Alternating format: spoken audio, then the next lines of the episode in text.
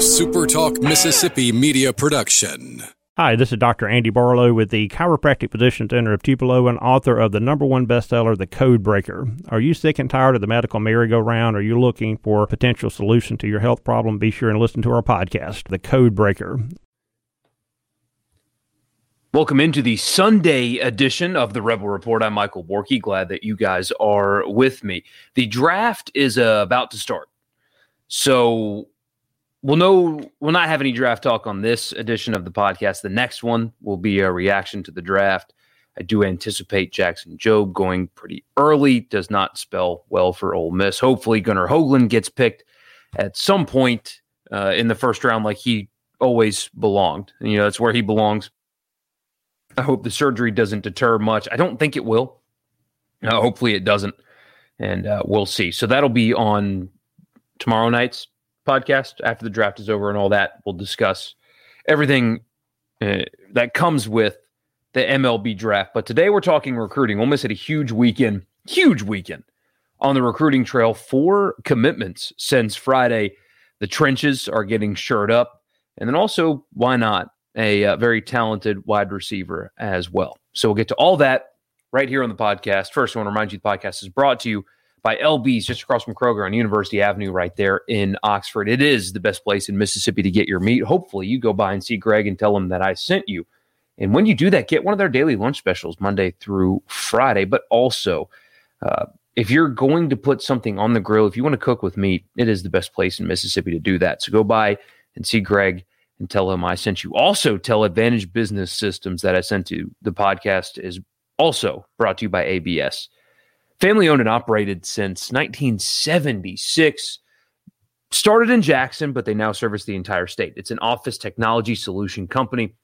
Office technology solutions are, you know, copiers and printers, from those to IT services, cloud storage, data security, document management software, voiceover, phones, mail machines, shipping, that kind of stuff. If you want a complimentary office technology assessment, call ABS. It's a free Complimentary office technology assessment. Here's the number to call 601 362 9192. 601 362 9192. Or visit absms.com. So, four commitments this weekend for Ole Miss. I'll run through them quickly for you because uh, it's a lot. it's a, a really, really, really good weekend. And this weekend, uh, what you love about it is, first of all, Ole Miss now has half of the four stars that they had in last year's class that finished number 17 in the country. So they're already halfway there, and it's July, early July. And the class only has one, two, three, four, five, six, seven, eight, nine, 10, 11 guys. so they're not even halfway done with the class. Uh, one of these players is not yet rated. He will be soon. Um, so they're not even halfway through with the class, not even close. And um, they're already halfway to the number of four stars that they had in, uh, in last year's class. It's pretty remarkable. But let's look at the individuals. So the, the commitment train got started, no pun intended, on Friday with Jacarius Clayton, a defensive end, a four star defensive end from Tupelo. He is uh, the number seven player in the state, number 17 strong side defensive end in the country. He had offers from basically everybody in the region and beyond. Uh, you know, Arkansas, Mississippi State, but then also Oregon and Arizona State, and you know Memphis. You can throw in there as well, West Virginia. So uh, a big time pickup. And what's important about him, aside from the fact that Ole Miss historically has struggled to build quality depth on defense, that's been something that at least since I've lived in this state they've struggled with a lot is quality depth on defense, especially on the defensive line. And so, just from that perspective, uh, this is a really significant pickup. But it's uh, a place where, you know, Ole Miss hasn't had that much success. It's been kind of a mixed bag uh, with with Tupelo, and you got the very similar concept with Germantown. So those are two defensive linemen. The last two defensive linemen that Ole Miss has committed in this class, the last two, um, are guys from our defensive linemen, quality defensive linemen from places that haven't exactly been like super friendly to Ole Miss. They haven't been bad. Uh, well, Germantown not necessarily helpful to Ole Miss, but not exactly friendly. And, going into Tupelo, going into Germantown, and taking quality players like this is a really, really, really big deal. It's a sign of uh, the prowess. Randall Joyner is just excellent at his job, but it, it's the sign or a sign of really how good of a recruiting staff these guys have. These guys are um, going into places like this and getting the players that they want. And we got another example of that as well. Commitment number two this weekend. I think this one happened on Saturday. Preston Cushman. Preston Cushman is a guy from Clearwater, Florida. Uh, I believe he plays at Calvary in uh, in Clearwater, Florida all the way down in the Tampa area. And you know, you look at his his recruiting ranking, and you know he's a five point five three star because he plays center, and center isn't exactly a position that's ever really been done favors in rankings. For some reason, centers stay lower in rankings than most other positions. They're just not ranked uh, highly compared to others. But this is a kid from Florida that Florida wanted. And uh, that's a really big deal. They need depth on the offensive line. Apparently, they're really high on this kid anyway, but this is going into Florida, the Tampa area, going into Florida and getting a kid that Florida wanted from Dan Mullen's backyard. I mean, Dan Mullen's always struggled to recruit against Ole Miss anyway. I guess nothing has changed in that regard, but uh, going into Florida and getting a six foot five center from the Tampa area, a kid that Florida wanted, is again another example of this staff's ability to go in and get players from wherever they see fit. We talked about it in last year's class some that they weren't beholden to borders. If they feel like there's a player in Mississippi that can produce, that can actually play in the SEC, they will offer and go after them, but they are not going to be beholden to state lines. But the only way you can do that successfully is if you're actually able to pull the players from other places that you want. You know, it's very easy to say, yeah, we're only going to take the players in Mississippi that we want because we're going to go get all these players from Florida and Texas and wherever else. It's easy to say that when you're able to do it, you know? coaches past at Ole Miss were, were not able recently, were completely unable to get players from other states. I mean, not not quality players. Previous coaching staffs at Ole Miss could not have gone to Florida and gotten an offensive lineman that Florida wanted. It just wasn't going to happen. So you get your last two commits on the defensive line are guys from Mississippi, quality players from Mississippi. And then you get an offensive lineman from Florida that Florida wanted. And then you get another offensive lineman this weekend. And this is an interesting one. This is a guy that um, I'm going to butcher his name, and I feel terrible for it. It's Timmy, T I M I, maybe Timmy or Timmy.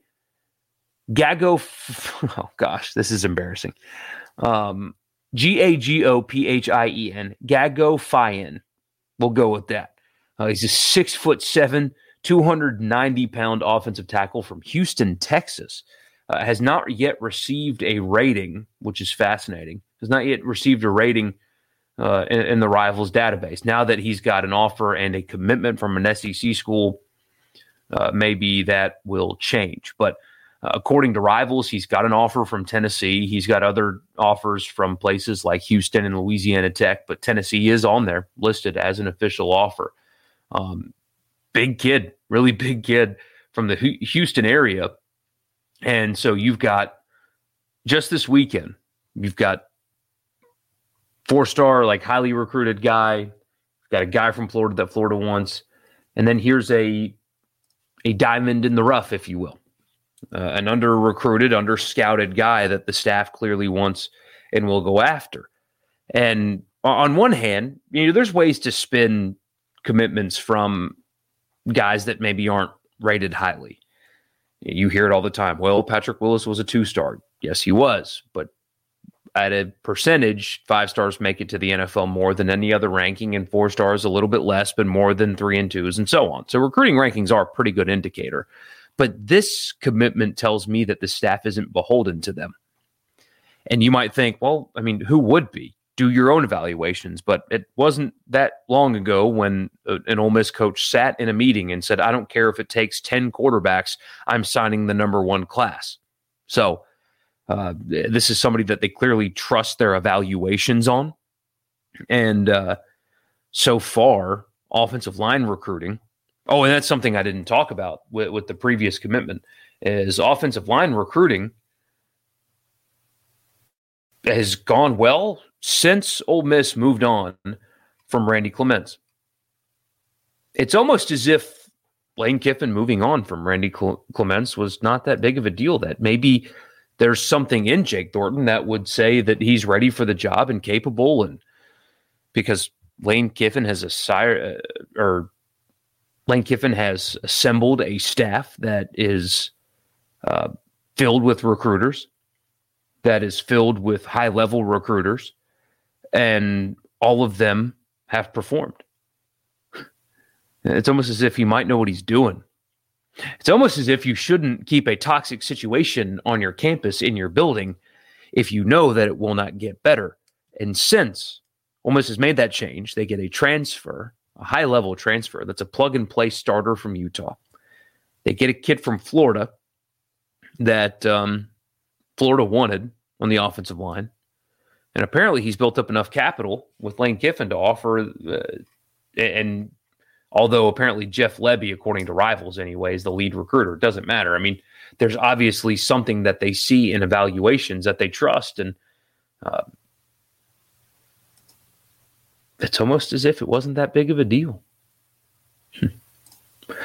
it is interesting, though, uh, that getting a commitment from a player that's really been unscouted. And of course, COVID really has made that really difficult on the evaluators. I have a feeling that they would admit that their rankings are as off as they have ever been because they couldn't go evaluate guys last year. So that will change once they actually look into them. But two offensive line, one defensive line this weekend, and then uh, this was today. Jeremiah Dillon. He's a six foot two wide receiver from Tylertown, Mississippi, down there by the Louisiana border. Um, he's a three star, a 5.53 star according to rivals. Uh, has not been given uh, a state or position ranking yet, uh, but apparently a lot of people are really high on this kid. Uh, Kentucky, Jon Sumrall, it's a name you guys remember, um, made a run at him.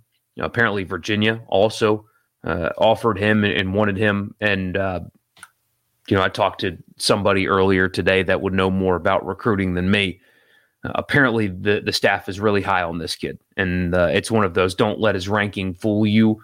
It's uh, he's a SEC caliber receiver, and if at this point, if you're questioning Lane Kiffin and Jeff Lebby and the offensive staff at Ole Miss and their evaluation of a wide receiver, you're crazy. So they moved way way up in the uh, in the rankings, which, like I've told you before, don't really matter this time of year.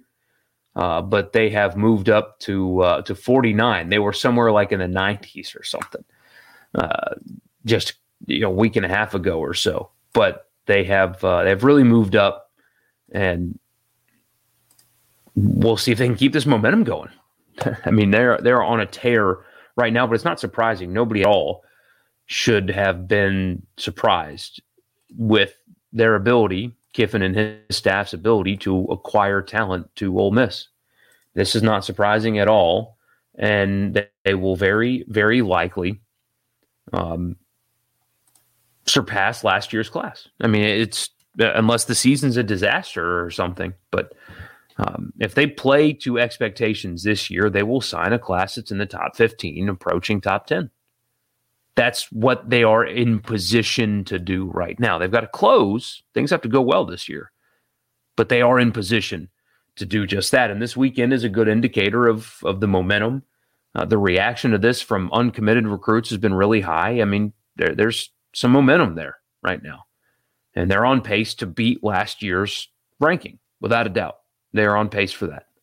And uh, we'll see if they can get it done. So, really good weekend on the recruiting trail for Ole Miss. Tomorrow, you will hear more about uh, the draft. Gunnar Hoglund, Doug Nikhazy, potentially a prospect or two that are committed to Ole Miss. We'll see how that shakes out. So there's your quick recruiting update, and uh, we'll talk draft tomorrow. So thank you so much for tuning in. Changes are coming, and uh, you guys know about those already. But that is uh, that's done. That's official. It'll happen here in a couple of weeks. And in the meantime, uh, y'all have a great week, and I'll talk to you again soon. A SuperTalk Mississippi media production.